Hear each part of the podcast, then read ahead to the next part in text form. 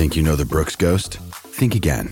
Introducing the all new, better than ever Ghost 16. Now with nitrogen infused cushioning for lightweight, supreme softness that feels good every step, every street, every single day. So go ahead, take your daily joyride in the all new nitrogen infused Ghost 16. It'll turn your everyday miles into everyday endorphins. Let's run there. Head to brooksrunning.com to learn more. When you need mealtime inspiration, it's worth shopping Kroger, where you'll find over 30,000 mouthwatering choices that excite your inner foodie. And no matter what tasty choice you make, you'll enjoy our everyday low prices, plus extra ways to save, like digital coupons worth over $600 each week. You can also save up to $1 off per gallon at the pump with fuel points. More savings and more inspiring flavors make shopping Kroger worth it every time. Kroger, fresh for everyone. Fuel restrictions apply. And I love you reaching out as so many people do. And we're going to get to more of your text very shortly on the 40 Winks Tempur text line because there is a lot of passion about why cricket may not be as great in the eyes of many sports fans as it used to be yesteryear. All right, 1300 736 736 is the Ruby Kia open line. And Liam Santamaria, NBL analyst, superstar when it comes to breaking down this game in this country. But right now, he is on fire because he's the GM of the Next Stars program, which is – going from strength to strength. Anytime you look at an NBA draft mock lottery, there is NBL players to which this guy got into teams around the country. Liam, welcome back to SEN. Ah, thanks, Cam. Good to be back with you, mate. You got a pay rise yet? Because uh, everything you have touched has turned to gold this year. Your young men, who you were able to sit down and convince the NBL was the right place to play, have been having a nice year.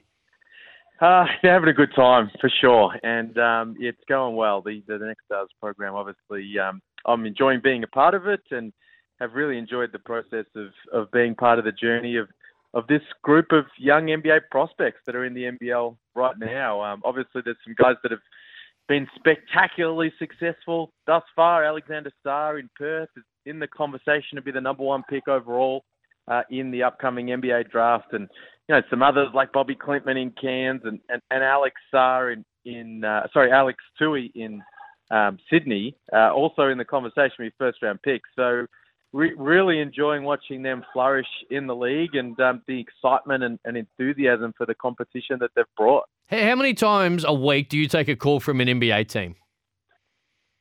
Uh, a couple.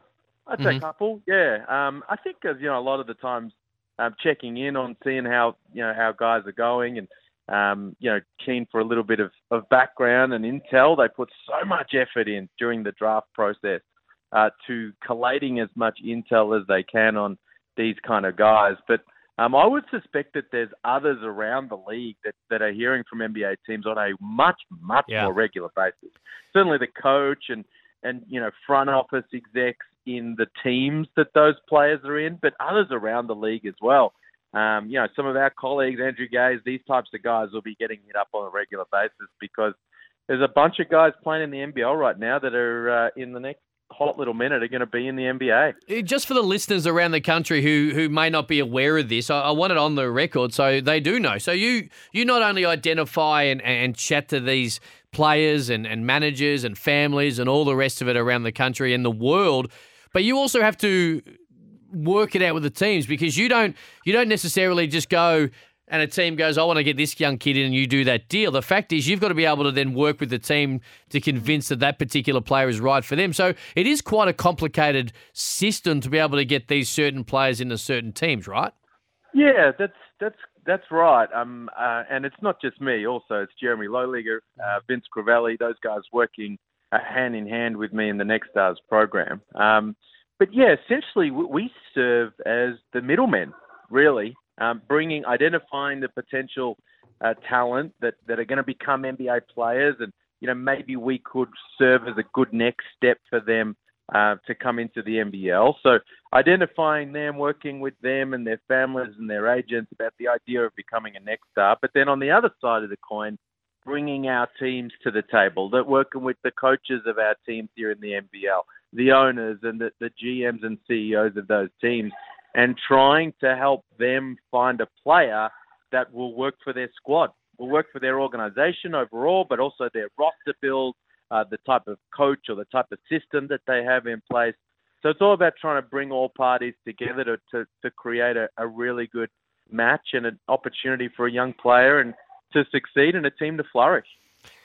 When, when you look at those mock drafts and you look at the mock lotteries, and, and there are so many to get around this time of year as we, we get quickly to the NBA draft once the uh, Christmas break is on and we roll to the playoffs, but it just amps up when it comes to, you know, collegiate basketball, the big dance, and of course into a Final Four.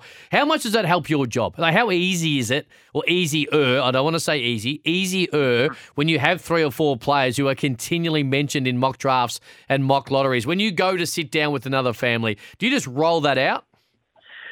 Uh, I think it's hugely important. Like what what sort of history uh, exists within the program in terms of developing players and helping them to achieve their potential. It's hugely important. You know, LaMelo Ball was the third pick in the draft after being a next star. Josh Giddey was the sixth pick. Ousmane Dieng was the eleventh pick. Um, we've had, you know, five players drafted in, in four years from the program, three of them as lottery picks. That's massively important to that next group. And, you know, when you look at, as you say, you look at these mock drafts right now, and in some of them, you see Alexander Sarr from the Perth Wildcats ranked as the number one pick overall. That's that's pretty powerful. I mean, it's it maybe flies a little under the radar here in Australia. The fact that that, that guy is running around in, in the NBL right now, but it's not flying under the radar across the globe and amongst you know that next generation of of elite talent. So yeah, it helps in a big way, and um, I think it's been you know it's certainly been um, very fun for all NBL fans. I think watching these guys over the course of the season so far.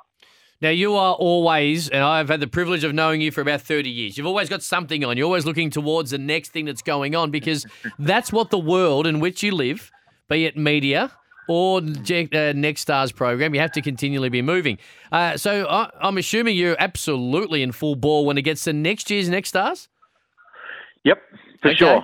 Uh, we've got to be moving and, and, shaking, and you know our teams are keen to be involved again next year. And um, you know, there's some top prospects right now who are trying to decide what they're going to do as far as their next step. Give me a, give me a name. Give me a name on your wish list that you are hoping and you are working towards convincing that person that the NBL is the best place for them. Drop one for me.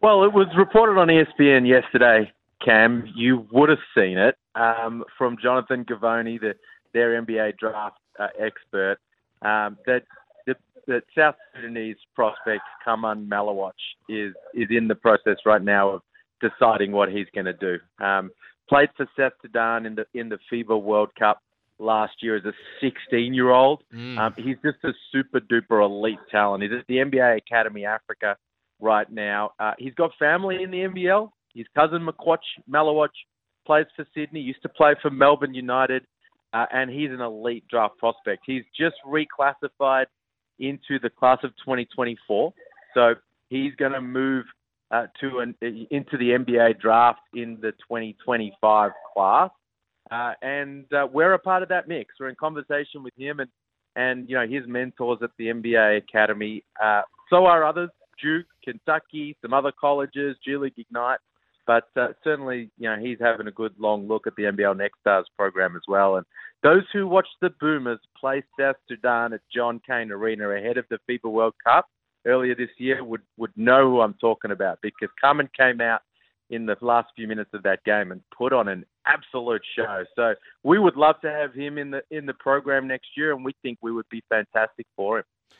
Uh, anyone who grows up and is, is trying to convince someone from the fairest sex that they are the right person to date, it's very hard to find the balance of acting too keen, but also not being too aloof. So you've got to find the right balance. You know, us young men, we were growing up traditionally, well, I'll talk for myself, I stuffed it. In this situation, you don't want to be too. How many times do you reach out? Like, how does it work? Do you email him once a week? Do you call him once a week? Are you texting him? How does it?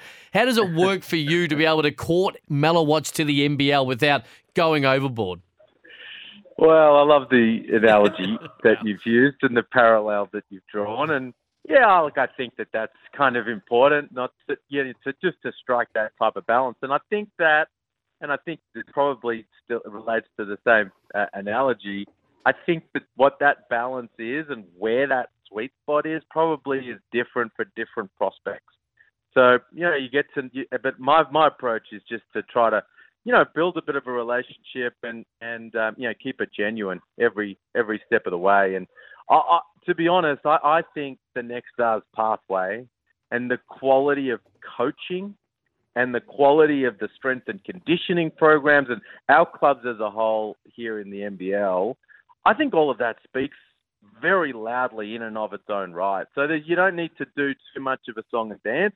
That stuff does a lot of the talking for you. And so do those key players at those clubs. You know, a big part of my job is to get is to uh, get the prospect and the teams uh, to be able to talk together. Um, because when that happens, that's when the magic starts to occur, and they can talk about exactly what it's going to look like uh, in uniform for that team. So, yeah, it's a, it's definitely a bit of a balancing act, and um, you just try to kind of strike it at the right level. Lastly, before I do let you go, I, I am assuming I know this answer that it's just all about the talented kid, but did you try and strike some type of uh, balance with numbers between the Australian next stars? And you mentioned Alex Toohey, who's having a really good year after he had committed to go to uh, the collegiate route and then changed his mind and came back, and the Kings are the benefactor there. Or do you try and find the international for, for world exposure reasons? Is, is there some type of thinking around the nationality of these players when you try and sit down and work it out?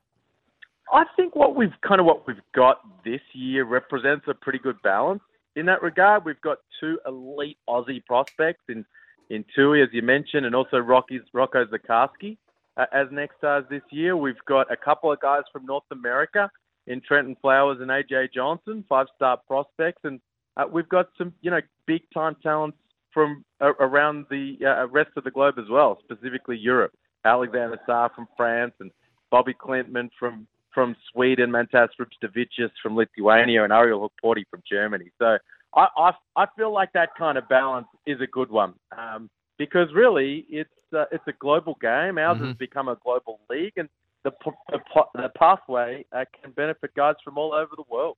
Perfect. Hey, mate, 7.30 tonight, ESPN, NBL Overtime is back. Uh, unbelievably good-looking host, so looking forward to catching that show tonight, mate. I'll see you there.